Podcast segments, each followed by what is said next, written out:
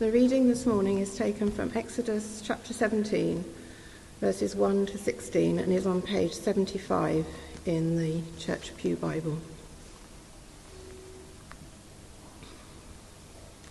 The whole Israelite community set out from the desert of Sin, travelling from place to place as the Lord commanded. They camped at Rephidim, but there was no water for the people to drink. So they quarreled with Moses and said, Give us water to drink. Moses replied, Why do you quarrel with me? Why do you put the Lord to the test? But the people were thirsty for water there, and they grumbled against Moses. They said, Why did you bring us up out of Egypt to make us and our children and livestock die of thirst? Then Moses cried out to the Lord, what am I to do with these people? They are almost ready to stone me. The Lord answered Moses, Walk on ahead of the people. Take with you some of the elders of Israel, and take in your hand the staff with which you struck the Nile, and go. I will stand there before you by the rock of Horeb. Strike the rock, and water will come out of it for the people to drink. So Moses did this in the sight of the elders of Israel. And he called the place Massah and Meribah, because the Israelites quarreled and because they tested the Lord, saying, Is the Lord among us or not? The Amalekites came and attacked the Israelites at Rephidim. Moses said to Joshua, Choose some of our men and go out to fight the Amalekites. Tomorrow I will stand on top of the hill with the staff of God in my hands. So Joshua fought the Amalekites as Moses had ordered, and Moses, Aaron, and Hur went to the top of the hill. As long as Moses held up his hands, the Israelites were winning. But whenever he lowered his hands, the Amalekites were winning. When Moses' hands grew tired, they took a stone and put it under him, and he sat on it. Aaron and Hur held up his hands, one on one side, one on the other, so that his hands remained steady until sunset. So Joshua overcame the Amalekite army with the sword. Then the Lord said to Moses, Write this on a scroll as something to be remembered, and make sure that Joshua hears it because I will completely blot out the memory of Amalek from under heaven. Moses built an altar and called it, The Lord is my banner. He said, For hands were lifted up to the throne of the Lord. The Lord will be at war against the Amalekites from generation to generation. This is the word of the Lord. To God.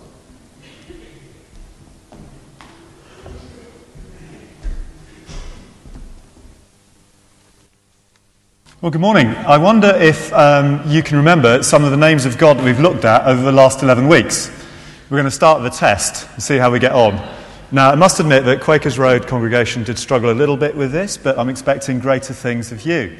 So, over the last 11 uh, Sunday mornings, we've been looking at some of the names of God from Scripture. So, who can remember any of those? Now, I did help them out at uh, Quakers Road, where we sung The Lord is My Shepherd immediately before um, I preached. So um, I'm not going to do that here, but um, that's a clue of one of them.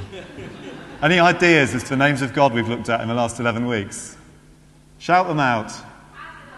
Adonai. Adonai. Yahweh, right at the very beginning, yes. Rapha, God who heals, Jehovah Rapha, yeah. El Shaddai, I'm impressed, God Almighty. I missed one over there. Jehovah Jireh, our provider, God who provides. Sorry? El Roi, indeed, the Lord's my shepherd. Yeah. That's, that's pretty impressive. I was beginning to wonder if you'd got less than about two, I think Joe and I would have needed a bit of a conversation about the value of preaching and whether anything we say ever gets, uh, gets remembered. But we've looked at some of the names. We started Yahweh, Lord, Emmanuel, God with us, Jehovah Jireh, God who provides, El Shaddai, God Almighty, Jehovah Rapha, God who heals, Jehovah Rohi, the Lord my shepherd. Christine Froud came and preached to us about the God who calls, El Roi, the Lord who sees, Adonai, Lord and Master, El Elyon, God Most High. And this week, the last in the series, Jehovah Nissi, the Lord my banner. And in these uh, few weeks, we've sought to enlarge the picture of our sense of who God is. And of course, words are just completely inadequate for that, but that's what we've got. We've reflected on who God is and on our response to who He is. We spent quite a bit of time in the uh, Old Testament where some of these names first appear, where these descriptions of God express something of uh, the community's understanding of him.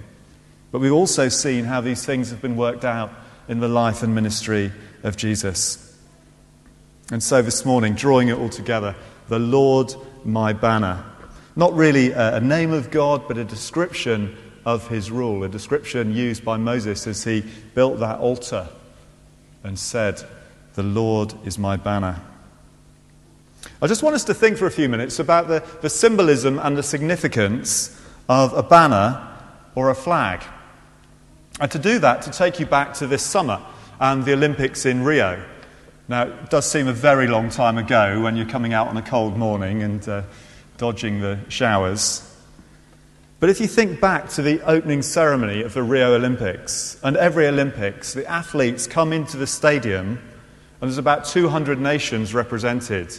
And they come in behind a sort of name card with the name of their country. And then there's a flag, the flag of their particular nation. And it's a tremendous spectacle as all of these teams of athletes are parading around the stadium under their flag. And then as the Olympics progress, you get the gold medal ceremonies. And the three athletes who've claimed the gold, the silver, and the bronze medals, they stand on a podium and they're given a, a, posy of flowers, or I think this summer it was some obscure replica of a, um, a model. And the national anthem is played as a flag is raised, the winning flag is, is raised high in the air. And on our TV screens, we had the images of the athlete, the gold medal winning athlete, standing on the podium, standing tall and proud, often with a tear in their eye, as the anthem was played and the banner or flag was raised. What is the significance of the flag or banner?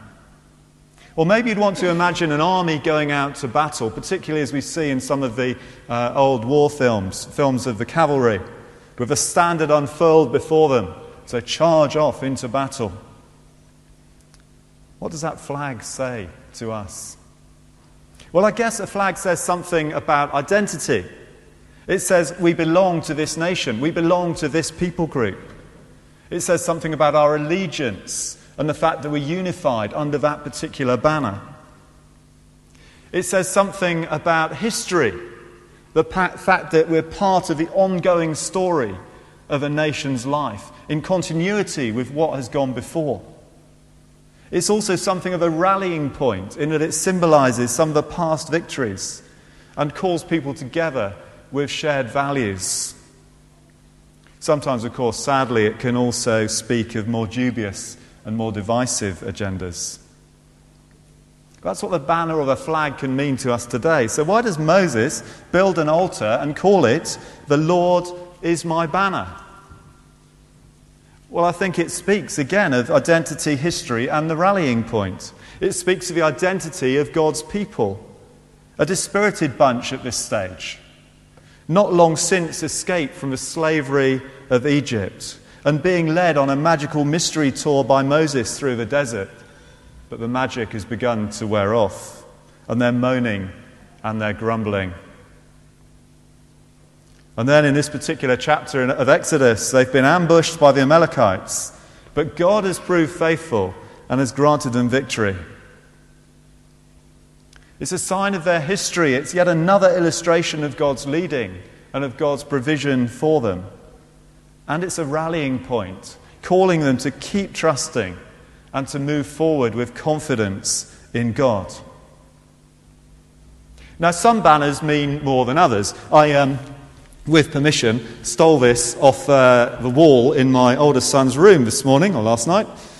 And uh, it's a very historic flag, this one, because the particular team it represents, Bristol City, of course, um, don't get to Wembley very often, but it was produced for the uh, journey to the uh, Championship playoff final uh, a few years ago. I imagine Adrian was there, amongst others. Now, a football team allegiance, it can mean all sorts of different things. You could be a totally committed, passionate supporter of your team under this banner, under this flag. You could have a season ticket. You could go to every home game and every away game.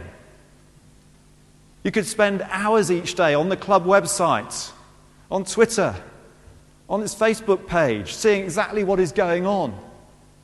You might know the favourite bands and uh, pop stars of, of the players. You might be fully up to speed. As soon as they sign a new player, you know all of his history and everything that he's done in the past, his goal scoring record, etc. You could be that sort of fan, totally fanatical. But I call myself a fan of Bristol City, but I've only been to see them once this season. I do occasionally have a look at the website. I know we lost yesterday, I'm still a fan. And then there are some who would claim to be a, a, fan who have even less allegiance than I have. Who perhaps live in a different part of the country, who can't get to any games, but still it's the first result they look out for. There's an expression of allegiance that can be on different levels. Maybe there's a different type of allegiance if we step up a level and think of our allegiance to a nation. As a British citizen, maybe the expectations have greater consequence. We're expected to adhere to the rule of law. We might, if we're coming into this country, have to undertake a citizenship test. In our schools, there's a strong emphasis on British values, which, according to Ofsted, are democracy, the rule of law, individual liberty, and a mutual respect for and tolerance of those of different faiths and beliefs and for those without faith. And if we fail to respect these values, if we put ourselves outside of what's deemed acceptable, in some circumstances there are consequences. But what if we step up another level? If the Lord is my banner, surely we have an even greater responsibility. It's about much more than an association or a sense of belonging. It has implications for the whole of our lives. Moses' altar was a reminder of the need for people to keep trusting God and to continually live under his rule. That would mean depending on him at all times, when life was going swimmingly and also when life stunk. So, where is our identity and our allegiance when life is tough? There's some tough things going on in my life at the moment, and I've got choices as to how I respond to them. And I'm not prepared for God to be Lord and sovereign purely in name alone. I'm committed to putting Him first in reality. And that means that each day as I wake up in the morning, I'm praying, Lord, you are sovereign today. May my words, my actions, my attitudes, my behaviors reflect your sovereignty in my life. Help me to honor you in every situation, whatever it might cost. Because the Lord is my banner. Sometimes I can manage that on my own with God. At other times, I need the support of others, just as Moses needed Aaron and Hur to hold up his hands, his arms in prayer when his strength was failing and he could do it no more. Others came alongside and supported and encouraged and enabled. And what a privilege it is to have great friends around you in times of challenge.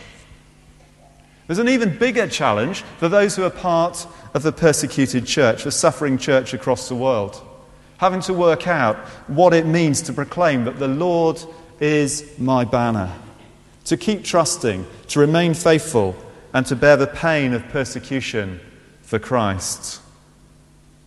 And for them, as for us, the equivalent of Moses' altar as a symbol of God's enduring love for us and faithfulness is hidden behind this screen.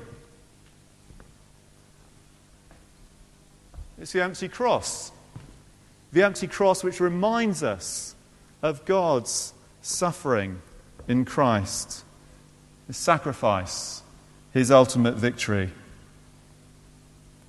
A symbol that gives us hope and perspective in the times of challenge. And as we reflect on the challenge for persecuted Christians today, and, and, do join us if you're able to later on this afternoon at 3 o'clock at Glendale, we have an opportunity, don't we, to hold them up in prayer from a distance. So here's the question as we go into a new week How might we express in our words and actions, in our attitudes and behaviors, that the Lord is indeed our banner? That we owe Him our full allegiance, and that it's Him we want to honour in all things. I'm just going to ask you to close your eyes just for a few moments. And just to think about the week ahead, to hold your diary, your relationships, the particular challenges you might be facing in the workplace, in the community, in the home, your hopes, your fears, just to hold some aspect of those things in your minds.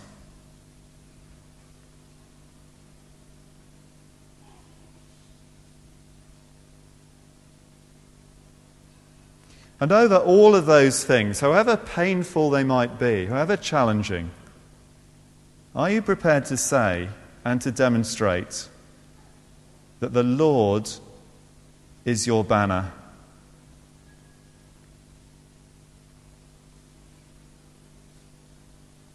Will you trust Him in those things this week and in the weeks ahead?